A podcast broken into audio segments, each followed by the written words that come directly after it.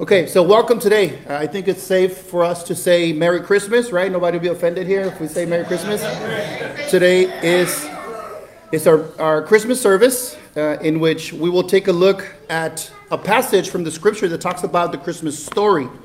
We'll take a look at what that means and what that uh, means for us today in, in the world that we're living. Okay? So if you are able, please stand for the reading of God's word. And we are reading from Matthew chapter 2, verses 18 through 25. chapter 2 1st I'm sorry, chapter 1, yes. And the reading of God's word reads as follows Now, the birth of Jesus Christ took place in this way. When his mother Mary had been betrothed to Joseph, before they came together, she was found to be with child from the Holy Spirit. And her husband Joseph, being a just man and unwilling to put her to shame, resolved to divorce her quietly.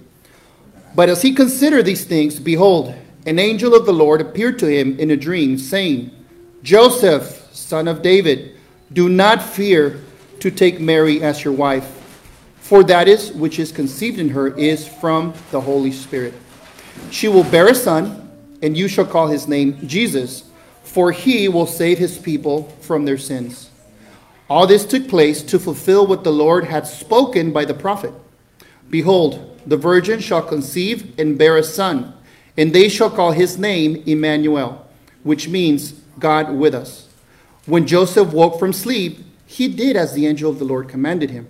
He took his wife, but he knew her not until she had given birth to a son and he called his name Jesus.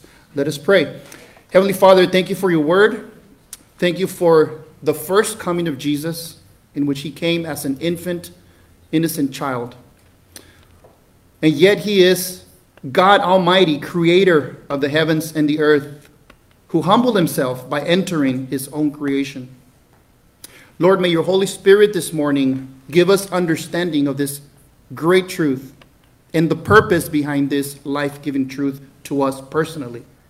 We ask this this morning in the name of Jesus. Amen. You may be seated. So I titled the sermon today, Merry Christmas, God Does the Impossible. We are taking a short break from going through the book of Romans, in which we are going verse by verse uh, and we're still in chapter 1 in the book of Romans. Today, given the special occasion of our baptism and celebrating Christmas, we're going to talk about the Christmas story. So, the first question that may come up as we discuss Christmas is what does Christmas mean to you? I actually saw a video this week in which they were asking various people, What does Christmas mean to you? Some of the common answers great uh, gatherings of families, traditional Christmas activities, great food, even vacation, as some of us take a break from the daily grind of our busy lives. And some may even go as far as saying, well, Christmas is the celebration of the birth of Jesus. But very often, that's as far as we go, right? Yeah, the birth of Jesus. Now, a quick disclaimer was Jesus really born on December 25th? Probably not, right? We're not really saying that here. So, with that being out of the way, that perhaps is not the 25th of December, what we do need to remember is that the birth of Jesus is something that took place in time and space, in history. It is a historical event, accounted not only by the scripture, but by histor- historians outside of scripture that have written about Jesus, Jesus of Nazareth. Who was this man? So today, we're going to ask, instead of asking ourselves, what does Christmas mean to me or to you, we're going to tackle the question, what is the meaning of Christian of Christmas really, as God has ordained it and as He has given us the story of Christmas? What is the real meaning of Christmas? In order to get this answer, we turn to God's word in the passage that we read today. In this account of the birth of Jesus, considering the text from the book of Matthew, we're going to see several points that are going to illustrate the title of this message, which is the story of Christmas, demonstrates to us that what is impossible with man is possible with God. We're going to see this in three points. First, that Jesus was born of a virgin. Secondly, that Jesus is God in flesh, He is God Almighty. And third, the reason why Jesus came. Why did Jesus come? So, by looking at those three points, we're going to answer the question what does Christmas mean, really? So, let's dig right in. First, Jesus was born of a virgin. This is the human impossibility number one conquered. None of us here were born of a virgin. It's impossible for us. So the text there reads in verse 18 when his mother Mary had been betrothed to Joseph, before they came together, meaning intimately, she was found to be with child from the Holy Spirit. So every human being who has ever been born, except Jesus, has a fallen nature. This is due to the disobedience of our first parents, Adam and Eve. They failed, they disobeyed God, and because of that, we are all tainted with what we call original sin. And that's why it is hard for us to obey. It is hard for us to follow the commandments of God. As a matter of fact, it's impossible in and out of our own efforts to do so. Jesus, however, was not born of a sinful nature since he did not inherit the corrupt nature of mankind. He was, as we're told in the book of Genesis, chapter 3, verse 15, that he was from the seed of woman. Now, the reason why this is important is because we are from the seed of man, right? Meaning the offspring of man. Man puts the seed into the woman, and from there a child is conceived.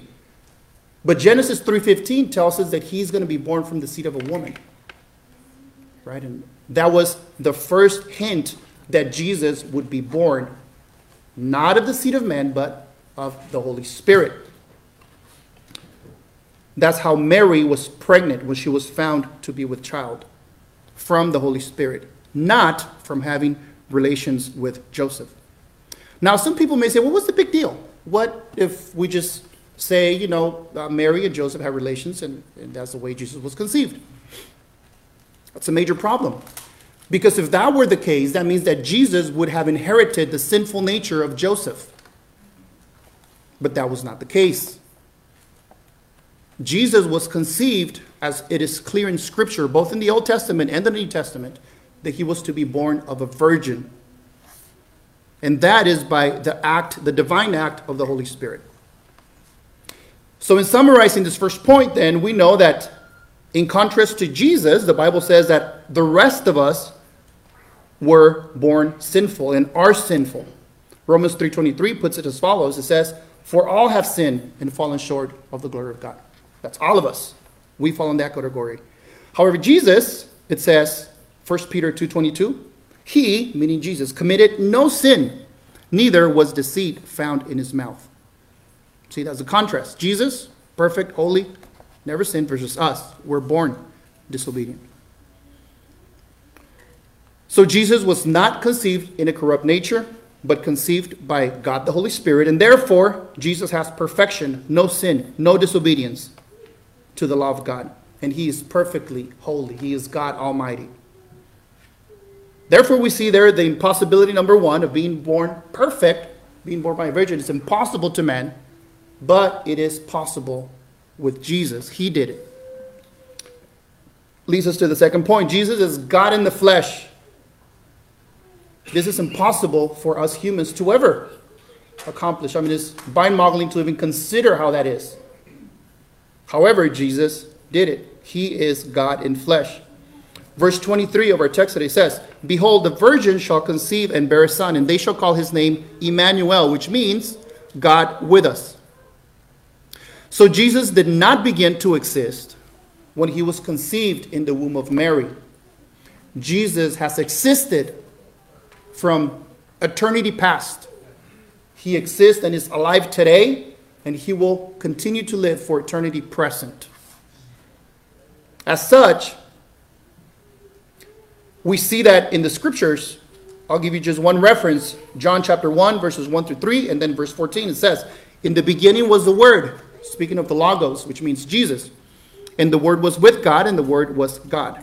He was in the beginning with God. All things were made through him, and without him was not anything made that was made.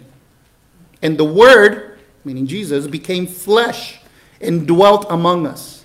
And we have seen his glory glory as of the only Son from the Father, full of grace and truth. So there we see that Jesus is the executor, the one who created. He existed outside space and time, and he voluntarily entered his own creation. He humbled himself by entering his own creation. Being the King of Kings, he humbled himself to be born as a baby in a poor, humble manger. Being king, he became a servant. Being a ruler and a lawgiver, he was born of a woman under the law, according to Galatians 4 4. He subjected himself to the limitations of, of being a man, and he subjected himself to be under civil government. He humbled himself. So, therefore, Jesus, we see, is 100% God, creator, not created, of the same nature as God Father, and yet he is 100% man, born as a baby, grew as a baby boy, to then be an adult, a man. So there, Jesus fulfilled the impossibility of men to be perfect. We are not perfect. We cannot be perfect.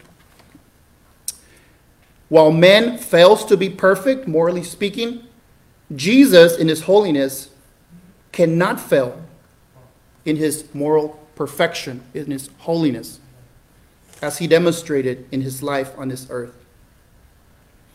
Which leads to the third, to the third point. Then why did he come? Knowing that he was born a virgin, he was conceived without sin, he lived without sin, he is God in flesh. So then why did he come? Jesus came to save sinners. We see there the impossibility number three of our text today. What is impossible for us to save ourselves by trying to be good, by trying to do good, we can't do it. It's impossible. Yet Jesus made it possible by coming to save sinners. We see there in verse 21 of our text, it says, She will bear a son, and you shall call his name Jesus, for he will save his people from their sins. In order to make sense of this last point and understand the purpose of Jesus being born, let us define what we mean when we say that the Bible states that people need to be saved. What does that mean? We hear that all the time. Those crazy Christians I was saying that we need to be. What does that mean? And what does it mean specifically when the Bible says that we are sinners? What is sin? What is that? Many times we use this language and we assume people know what it means, but it's always a good thing to define our terms and to realize what we're talking about. So, sin is the transgression of God's law, it is missing the mark. Imagine that you are shooting a target, either with a gun or with, a, with an arc, whatever it is, and there's a bullseye. You are to hit the bullseye, but yet you miss. You miss the mark. In the Greek, in the, in the language that is written, that's the idea that you are target shooting, but you miss. You miss the mark. In a similar manner, when God says, Do not have any other gods besides me, do not make images and bow down to them, do not lie, do not steal, honor your father and your mother, do not commit adultery, do not covet. That's like God telling us that's the bullseye. And when we are honest and examine our lives, we quickly realize that we miss the mark. We can't do it. Even in our best days, when we think we're doing well, only to realize the next day we trip and fall again. We cannot do it. We miss the mark. We sin. That's what the Bible means when it says that we sin. We miss the mark. Now, loss, if we break the law, if we don't meet what's required, breaking the law has consequence. The ultimate law is not the law of West Covina or wherever city you live or not even federal law, although that's important. If you break the law, you're going to be punished. But the ultimate law is the law of God. And when we break the law of God as sinners, there is consequence for breaking that law. We read in Romans 6:23 that the wages of sin is death. Okay, that's the consequence for breaking God's law. All humanity in our natural state, out of the box, we are born in sin. We are disobedient to God by our nature and our choice. And unless something is done about it, we will be judged by God. Now, why? Think about this. Why is that so? Will a good judge not be righteous in his verdict against a criminal? Make it more personal. Let's say that you were transgressed against. Somebody, you know, God forbid, broke into your home, hurt you and your family. And they catch that person, they take him before the judge. And there before the tribunal, you are hoping that the judge is righteous and finds that person guilty. A judge who lets that criminal go would be a corrupt judge. Now, how much more for a holy, infinitely righteous God? He will not, as a matter of fact, he cannot give a pass for those that break his law. My friends, that's all of us. He cannot give us a pass. We read in Luke 12, verses 4 and 5. This is Jesus talking. This is what Jesus says. I tell you, my friends, do not fear those who kill the body, and after that have nothing more they can do. But I will warn you whom to fear. Fear him who, after he has killed, has authority to cast into hell. Yes, I tell you, fear him. This is the words of Jesus. Many times we picture Jesus as this cool hippie dude with long hair, you know, wouldn't hurt a fly, just wants to go surfing with you. My friends, that's not the Jesus that we see in the Bible. Jesus had very harsh words to say to those that asked him questions of this sort. In plain terms, we as sinners before God, as rebels against the commandments of God, will be judged by God. God is a righteous judge and will send guilty sinners to hell upon their death. If God was corrupt, he wouldn't. He would give sinners a free pass. But God is not corrupt, God is holy. So then, this is the key when we realize this that if we are left to our own devices, we are doomed. That's pretty bad news, right? But it doesn't stop there. Now we see that we need a Savior.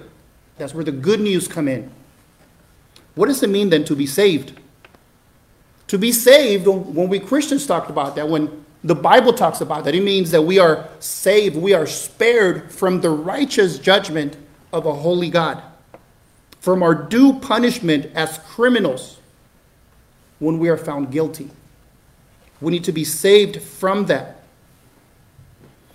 When Jesus was being asked how someone could be made right with God, in other words, how someone could be saved, Jesus told them that they had to be better than the best religious people of the time.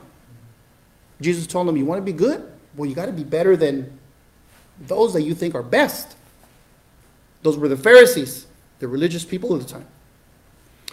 So Jesus made it known that in human terms, what the people needed in order to be saved was literally impossible to accomplish by human effort.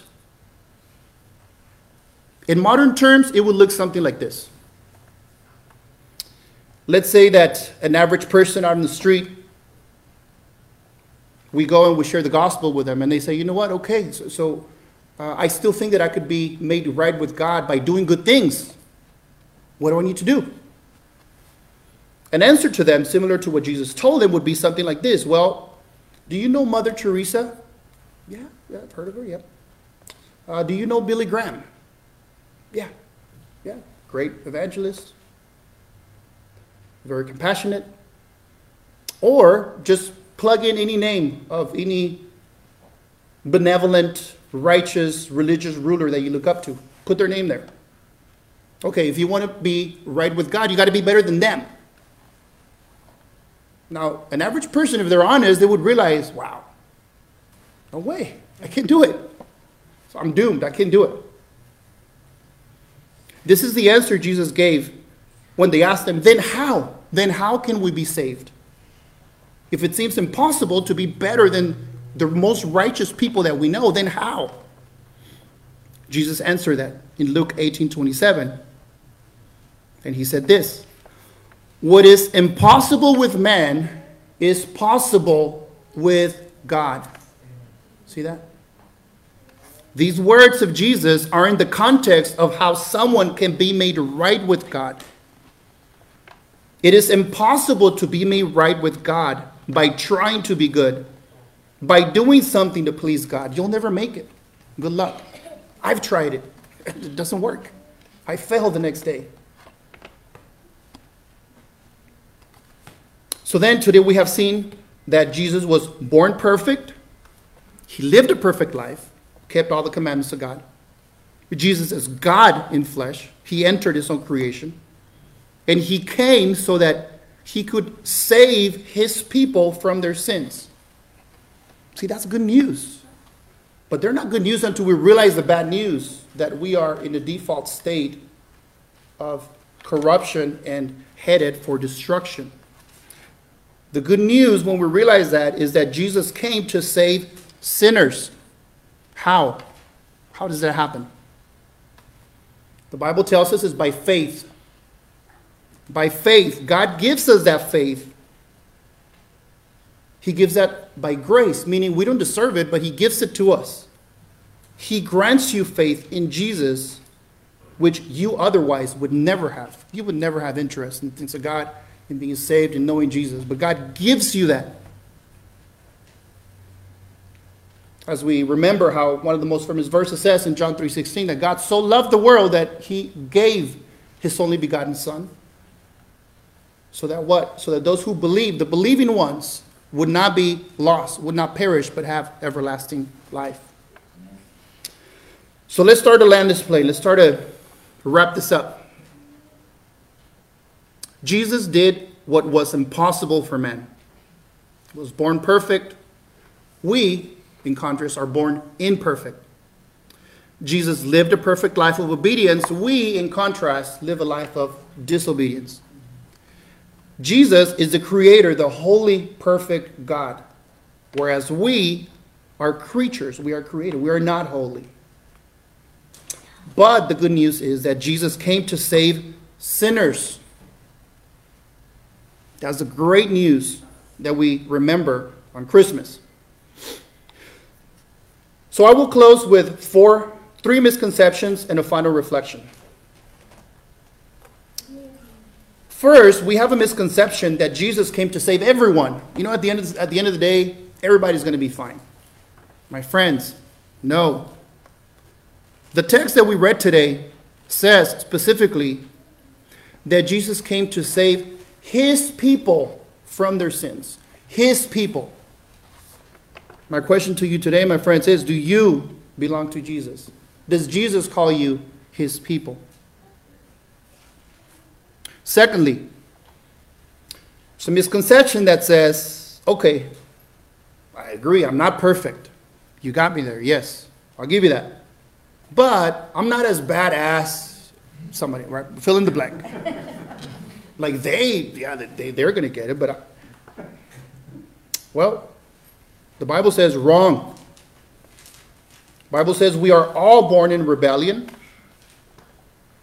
and out of our own nature and choice, we are going to reject God and we are guilty before God.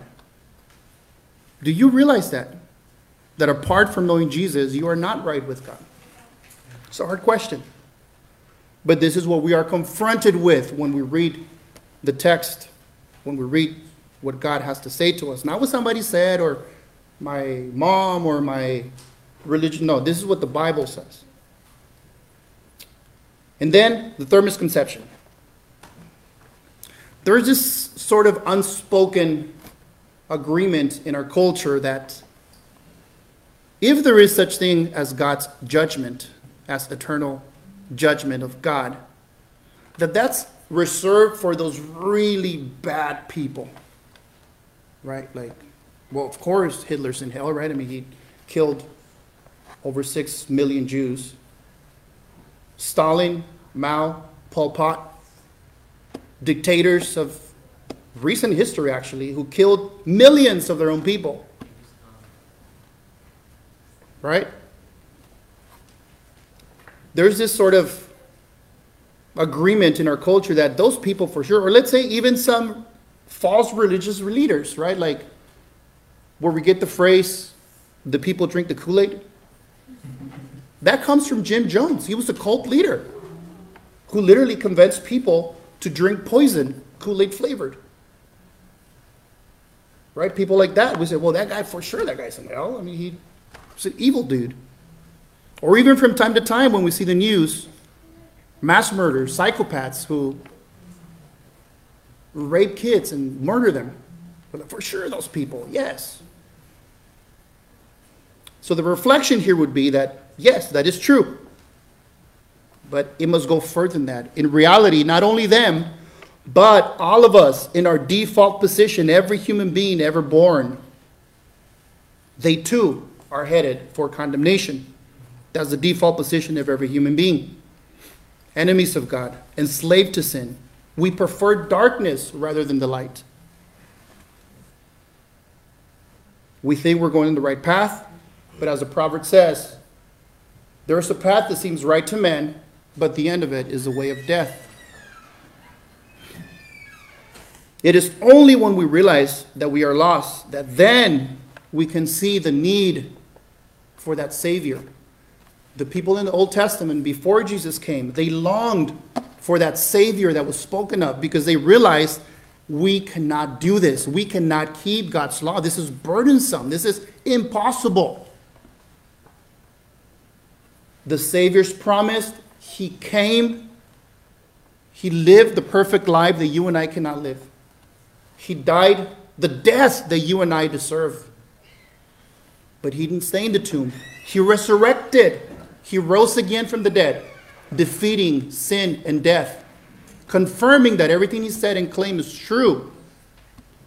So that when people realize that, when we repent, when we soften our hearts, when we turn from the life of sin to follow Jesus, when we put that faith in Christ, He forgives us. He makes you new. He gives you hope.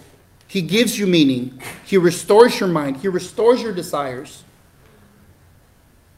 And gives you the fulfillment that nothing else nor anyone else will ever give you. My friend, if you feel unfulfilled today, it is because you need Christ. Whatever vice you're into, whatever trend you're into, whatever I don't know, diet you're into, whatever it may be, whatever pyramid scheme you that's not going to fulfill you. Only Jesus will. And Christmas is the reminder that God invites us to trust in Him for our salvation. As it says that He came to save people from their sins. That's all of us. Now, finally, this call, this invitation to embrace the meaning of Christmas the gift of eternal life in Christ is not available forever. I saw an analogy a few weeks ago about how a sand clock can be deceiving. Do you have a picture of a sand clock? Yeah. And the comment was that as the sand clock empties, you see like a sort of pyramid building here and it creates a, a hole on top. But when you look at it from an angle, it looks like it's still full, but it's not. And then all of a sudden it drops and it ends. And the late Charles Spurgeon said, Thus is the life of every human. We think that we have the whole time in the world, and then we're surprised when it all falls and it ends. My friends, Scripture says that it is appointed for every man once to die, and after that comes the judgment. We are given the warning, but we are given the path, the way out of that condemnation. And we see that in the meaning of Christmas. That Christmas is we are in need of a Savior. And Jesus says He came only for those who are sick. He didn't come for those who think they're okay. The question is do I think I'm okay? I'm fine, you know, that, that stuff is not for me. Then Jesus didn't come for you. But the truth is that we all need Jesus. So we need to embrace Him, confess Him as our Savior, put our trust in Him so that He can forgive us and that we may have salvation, peace, joy, regardless of circumstance. Many people say, oh, you know, become a Christian, everything will be fine. Wrong. As a matter of fact, you become a Christian, life may get harder. But we remember that we are pilgrims through this earth and that is just a snap of an eye that we're here and then we're gone. And what really counts is eternity. Next time that you're in a situation where, ah, oh, this is taking too long, remember, that's nothing compared to eternity. Will you be with Christ or not? For that reason, we are reminded today of the birth of a Savior. He was given to us so that we may trust in Him. And when we say Merry Christmas, we will remember that that Savior is for me. Amen? Let us pray.